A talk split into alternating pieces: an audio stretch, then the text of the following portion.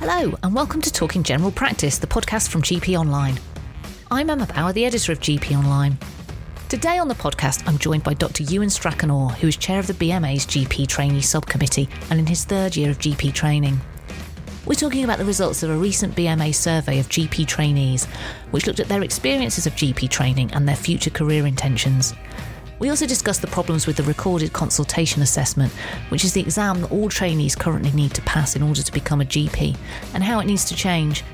And we talk about junior doctor pay and the importance of extra support for newly qualified G Ps who trained during the pandemic. That's all to come on this episode of Talking General Practice. I'm really pleased to be joined today by Doctor Ewan Strachanor, who's chair of the B M A's G P Trainee Subcommittee.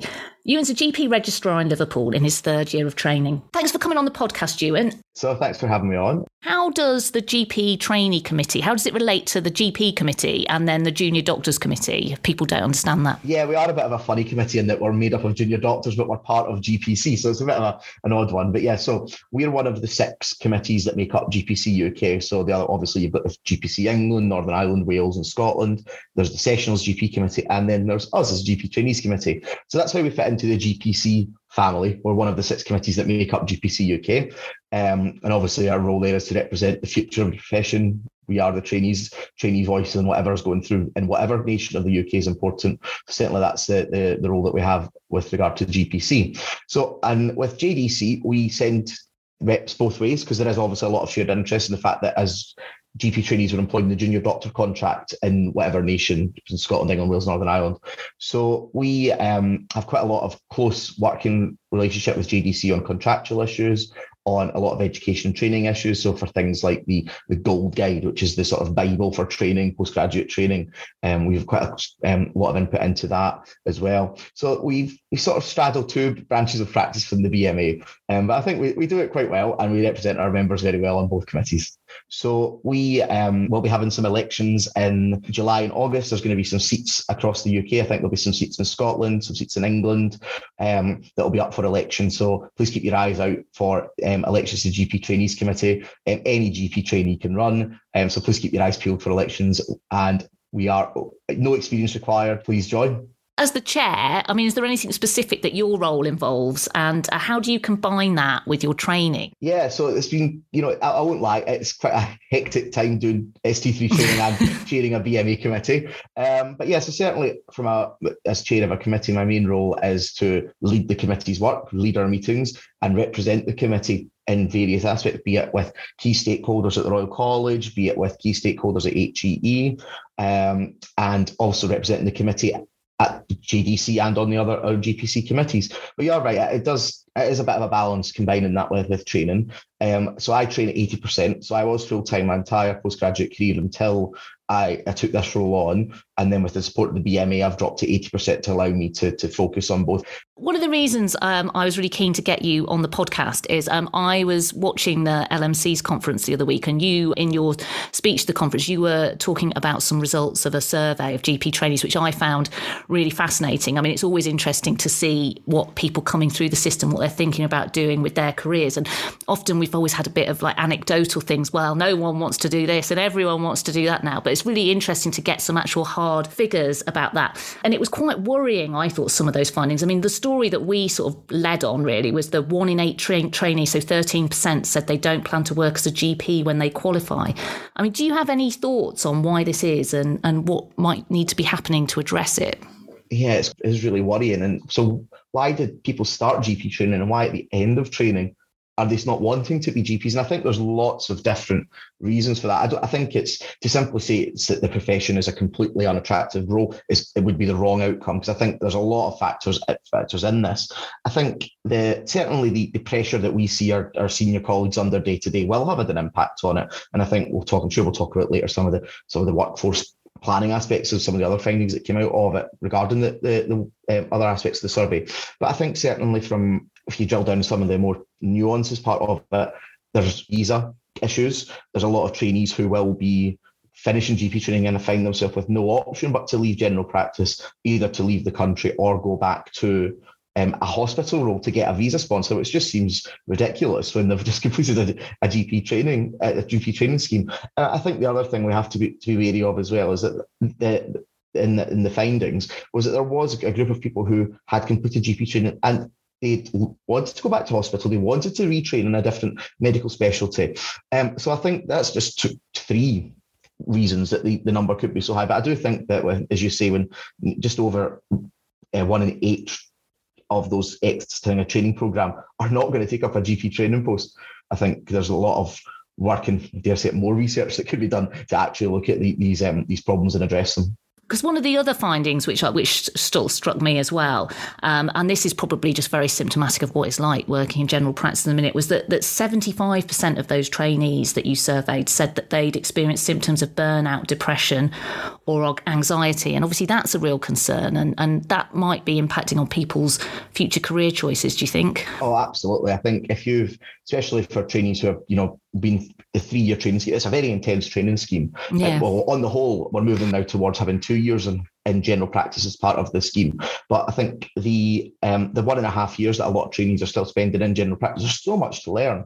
We're, we're training in an environment that no trainee has ever trained in, in before, be it the, the COVID pandemic situation where trainees were put under immense pressure during that point, as the rest of the workforce were. But I think we're training in a in, a, in an environment that's so different in a variety of ways now, both from the, the intense workload that, that the profession is under, and then we've had all of the political drive that's coming from, from the government regarding pushing face-to-face and some of the horrendous attacks that we've seen on, on general practice recently. You know, there's one practice recently I'd heard that actually closed the reception, that it's got, you know, some of the um the, the the pressure that staff are under there with abuse and the and I understand patients need to see their G P, they want to see their G P, and I think from a trainee's perspective, if this is what it's like at the moment and this is what we're experiencing, the stress or the burnout right now, where do we see ourselves in five, ten years?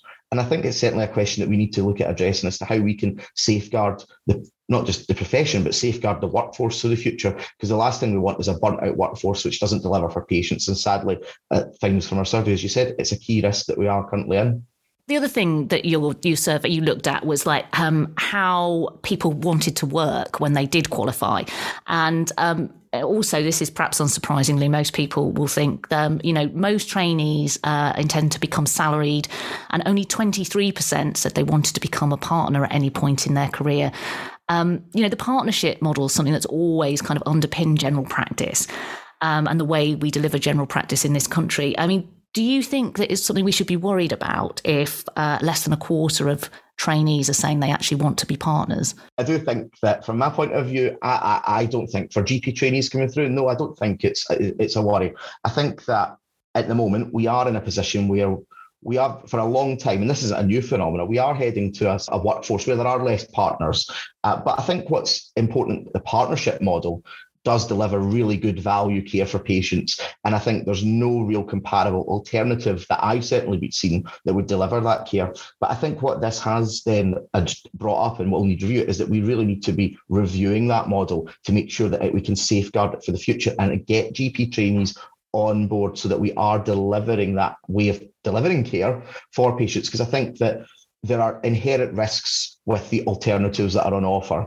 We need to look at it in a wider context. We need to actually look at how can we improve things and how can we reform what we have to improve it, to deliver better outcomes for not just G P trainees in a, in a workforce point of view, but to make sure that we can safeguard what we can deliver for patients. Because I do think that we need to make it a sustainable and an attractive career option whilst retaining the best aspects of the partnership model. Now, that's a huge challenge, and I don't have an answer to that, but I do. I think that certainly to simply come to the conclusion that we do not want the partnership model to continue would be the wrong outcome to come from this. I think that G P trainees want to be salaried in a partnership model. I doubt that G P trainees want to be working as salary mod- for non-G Ps or for other larger conglomerates. But I think that I think it's opened up a conversation that has to be had about the future of how we safeguard the partnership model for the future. One of the other things that the survey also covered, it just it really showed that, um, and I think this is something that the profession's been going this way for a, quite a while, is that trainees coming through now, they really want to work flexibly. Um, And most of them, uh, your survey found, they want to work a maximum of six sessions a week. So can you just explain a little bit about what the survey found around the kind of hours that people want to work now? So, yeah, I think I think this reflects what people see day to day in, in, in clinical practice now, that certainly no one is working nine sessions clinically. That's no longer, it's no longer sustainable. Might have been even, you know, put me twenty, not even ten years ago, but that's certainly not anything that any trainee sees now. However, that's still illogically what we class as full time, even though we all know that's an, a, an understatement, if not, or an overstatement rather. But certainly I think that six clinicals, and that for a lot of trainees, that's actually maybe around what they will be doing as part of their general practice training, and they're keen to sustain that. I think it's important to highlight as well is that there was also a finding where that G P trainees were very keen to work two additional sessions a week. But I think it highlights the fact that flexibility in the portfolio career is now seen as the as the go-to for G P trainees. I think the the the, the opportunities to enhance patient care and, and enhance general practice for patients in different ways, there's more than ever before with a different roles on in P C Ns in England or clusters in other parts of the U K and other, and also with the invention of I C Ss, there's lots of different opportunities. And certainly one thing that's really key um, is fellowships. They're coming up and more and more across of, across the country. And I think maybe that's where this is coming from in the survey. For example, people see themselves doing six clinical sessions and two sessions doing something else that's helping develop them as a uh, as a G P and helping them develop and be able to serve patients better. I think we have to get away from talking about sessions, to be honest with you, because full-time nine sessions, why is that still a thing when that's not what it is? It's very clear that six sessions seems to be what trainees view now as full-time. Six sessions is clearly at least forty hours work now to most G P trainees. And I think the flexibility of a portfolio career and different ways to use our skills as a G P to to enhance how we deliver care for patients is really important going forward. One of the other things I just wanted to ask about the survey was there were also some quite worrying findings around bullying, sexism and racism, which is also pretty horrendous. Can you just talk through those findings a bit? And do you get a sense or have any thoughts about whether this sort of abuse is worse for G P trainees in general practice or, or in other specialties? So yeah, I think it did it did vary quite differently, the actual, um, when you broke it down, the experiences in hospital and general practice. Um, so thirty-six percent reported bullying in a general practice setting during their training. Uh, but what was most interesting was this was actually from patients. And I think that fits in with what I was saying earlier about, you know, the you know, in the last six months and what's been fostered in the in some of the media regarding general practice. And that's clearly shone through in what G P trainees are experiencing day-to-day on the ground in, in this survey. When you compare that to hospital, though, where there was more people reported bullying, forty-four percent reported bullying. This was most commonly from senior hospital colleagues, which is just not inexcusable, you know. And it's actually one thing, at least I would hope that we can draw from it, is that G P trainees are more supported in general practice than they are in, in hospital. And I would hope that in, we can move to making sure that we spend as much time in general practice as possible, um, as we have been moving to with the, the two and one. But you're quite right, even in any setting, it's completely unacceptable. And certainly some of the sexism, racism, Um, aspects, thirty-four percent of trainees experience racism in hospital compared to twenty percent in G P, forty-four percent experience sexism in hospital posts compared to twenty-nine percent in G P posts. So even though they're better in G P, it's still completely inexcusable at all that this is happening throughout training. And I think it's endemic of a wider problem in postgraduate training and, and in, in the N H S as, as a whole. But there's still a lot of work to be done. And as you said, it's completely inexcusable that people who are going to be the G Ps of the future in the early stages of their career are being treated like this. And it's certainly something that, you know, I think trainees, trainers, trusts, and, you know, the education bodies really need to be listening to and making sure that we address this and stamp it out.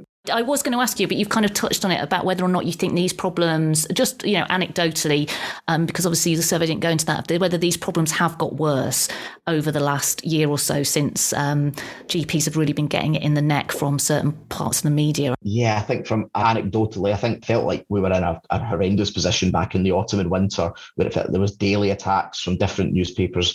And, you know, and then there was horrible attacks in Manchester, physical attacks, which were completely, you know, just disgraceful.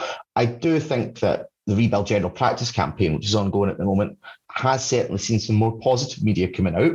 And that's really good to see that perhaps our messaging is now getting this in a slightly more positive way. But during the, the, the early stages of the pandemic, I was in hospital. I wasn't... Um, in general practice, I actually finished my first general practice post in February twenty twenty in a blissful world before we all knew what was going to going to take us all over. But certainly when I came back into general practice, there was a mood change. It was a more, it felt much more on edge. It felt much more that there was a lot of anxiety, not just amongst the, the, the practice team, but amongst patients. And then that's when I think it boils over at times, and some of the horrible things that we've seen did happen. And I think, you know, and this is the thing, is that patients have a right to be, you know, they can't see a G P when they want to, they can't see a G P when they need them, or they can't get an appointment. But I think at the end of the day, the government has not delivered on its promise to deliver six thousand G Ps. Punitive pension rules are forcing senior G Ps out of general practice early, and that is the root cause of it. It just hasn't been enough investment and retention of G Ps. I feel like we're slowly getting back to a little bit more of a, a more even playing field, whereas I think certainly in the last couple of months, I feel that I've noticed that those sort of angry consultations, shall we say, or frustrated um, um, interactions have been on the decrease. Hopefully that continues. One of the things you mentioned earlier, which I just wanted to come back to, was about um, the international medical graduates who are in G P training. Um, just so people, people, if anyone's listening who doesn't really understand this, I mean, could you just explain what some of the problems are around that when they qualify, and what the B M A is kind of pushing for or wants to happen to sort out the situation? Yeah, so at the moment, the pro- the main problem will is at the end of G P training, where G P, so international medical graduates who have started their G P training have no sponsor um, to get their visa extension, basically. There's no indefinite leave to remain due to the length of the training programme. Um, and at the moment, we're hitting a bit of a barrier where trainees are, and this is one of the reasons actually that trainees are heading back to hospital, is that finding a sponsor can be very difficult.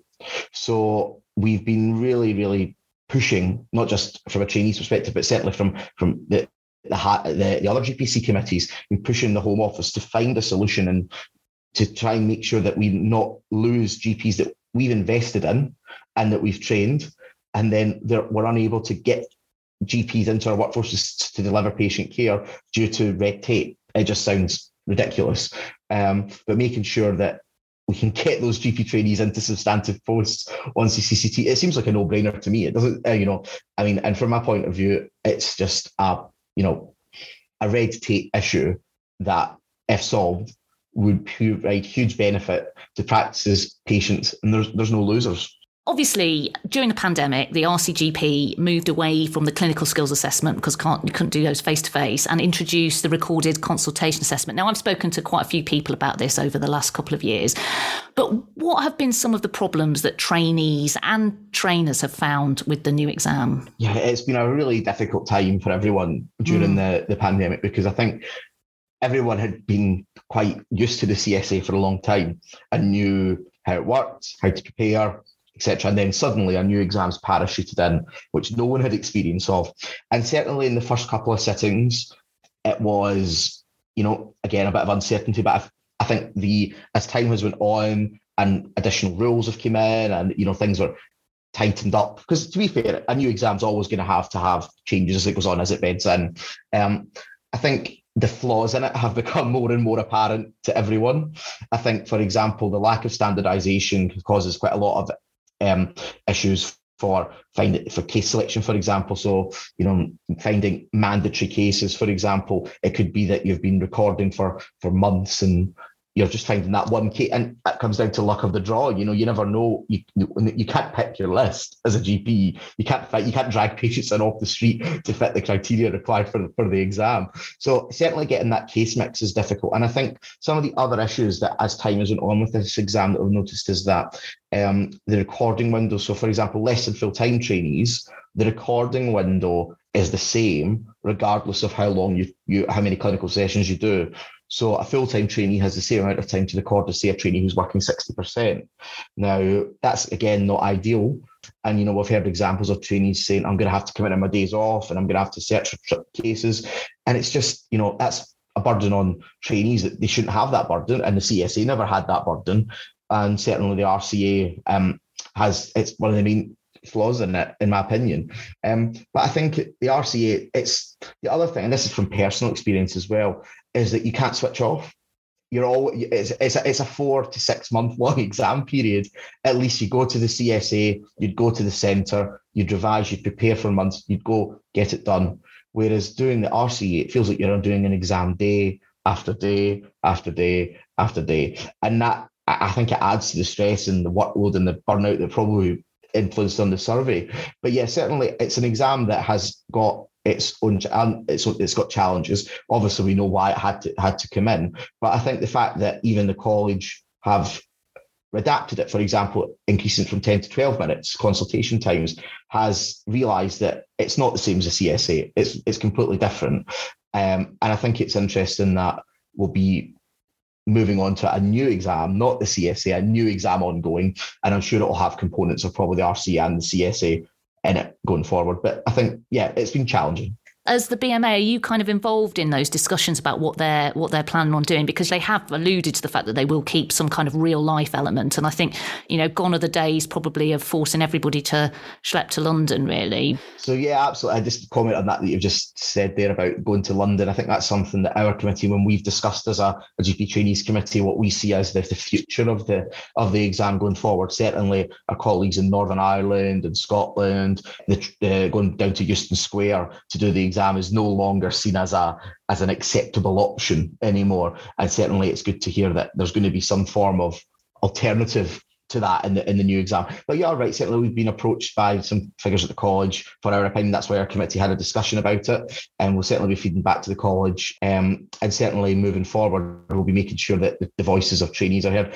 And I certainly think that it's the R C A is certainly not a good exam. From my point of view, it's making sure that we discuss about making sure that it's easy to access, and any new exam addresses any differential attainment, because we all know from previous looking at the percentages and the pass rates and of examinations is that certain groups do do significantly worse in the in the R C A and the C S A compared to to their peers. So making sure that it's an, a fair exam that addresses differential attainment and make sure that all trainees, regardless of background, have a fair shot at passing the assessment. One of the things we've touched about while we've been talking is about the pandemic, and that's had a huge impact on all doctors. You've obviously had a very different experience than G P trainees in previous years would have had. Do you think that we need to have more support for doctors when they kind of qualify and become independent practitioners, you know, G Ps afterwards, particularly for this cohort? Yeah, I think I think it's an interesting question. I think it's the risk is if we don't support the, the cohort of G P trainees that are coming through, for example, that have been affected by the, the pandemic, we do risk losing them. We need to keep this. We need to keep G P as an attractive profession. And you are quite right. I think there's been possibly been a cohort who have maybe missed out on some of the the skills or some of the, the extras, shall we say. For example, maybe learning how to do sort of joint injections or learning how to do some of the minor surgery, some of these additional things that would naturally have happened because a lot of things have been put on hold. And I certainly think that making sure that we invest in support services, like you said, you know, for example, be it, you know, in services or, or resources to help deal with burnout, stress, be it keeping those other options up to keep the portfolio career alive. I certainly think that keeping the portfolio career as an option and making sure that those are accessible to G P trainees is really important, because I think that as you, we've talked about the burnout, stress and anxiety, and I've, you know, I said this at the conference, that if we can't even look after ourselves, we won't be able to look after our patients. And I think that that's really important, that we focus on making sure that we make sure that the experience during the day in our day-to-day job is as positive as possible, to make sure that we don't end up in a position where a G P has been C C T two years and has felt like they've not been supported, has felt like they've been thrown into the deep end with no additional support from their senior peers or from local L M Cs, et cetera. So there's lots of different options there, that are ways that we could look at making sure that new G Ps are supported in the initial years of their career. The Junior Doctors Committee have got this campaign going on asking for kind of quite a significant pay rise for um, doctors. And um, it's quite shocking, actually, when you look at it. Um, the, from So since two, between two thousand eight nine to now, take-home pay for junior doctors in England is down twenty-two point four percent, which I was really shocked about. And the B M A is calling for a fifteen percent uplift this year. So we are employed in the same terms and conditions as junior doctors. So certainly um, any change or any pay award that the D D R B would make to junior doctors would um, impact on, on G- in G P trainees, both in hospital and in, in practice. We fed into those junior doctor committee discussions. Um, and as a committee, we stood along. This is, this is in England. We're discussing, just to clarify, um, we um, stood alongside our J D C colleagues in regard to their their pay um, strategy and regarding the um, the D D R B. Um, I think it's important to note we, this is the final year of our um, of the pay award, or the pay, the four-year pay deal that was agreed before the pandemic and was approved as part of the, the contract referendum that took place in twenty eighteen. But yeah, no, certainly, as you're quite right, the figures are, are shocking, and you know it's only fair that those doctors, G P trainees, who are junior doctors that have been on the front line of the pandemic, who have had absolutely no recognition from the government throughout the pandemic other than claps. And it needs to be said, because that take-home pay decline that you've outlined is not, it's not sustainable. And certainly the Junior Doctors Conference recently has reaffirmed that. I think it's probably went even further in, in what, what they want to do in the future regarding pay. And I think I think the B M A is going to take a, a hard line on this, to be honest with you. And it affects G Ps as well. It affects all members. But I certainly think that um, highlighting that that real terms pay cut is going to be a really important part of the Junior Doctors Committee's work ongoing. And at the moment, as I say, G P trainees have been high, just as affected and supported the, the Junior Doctors Committee in the in the last year, and it'll be something that we look at and um, reviewing and discussing ongoing. But as you say, it's not sustainable, and I think something the government has to listen. Well, that's it for this week. Thanks for listening, and thanks to Doctor Ewan Strachanor for joining me. Don't forget that we have an extensive G P training section on our website where you can find information on how to pass the R C A and A K T exams, guidance on all the aspects of workplace-based assessment, and advice on consultation skills and other key issues for trainees. I'm back next week with our news editor Nick to round up the latest news affecting general practice. Please do join us then.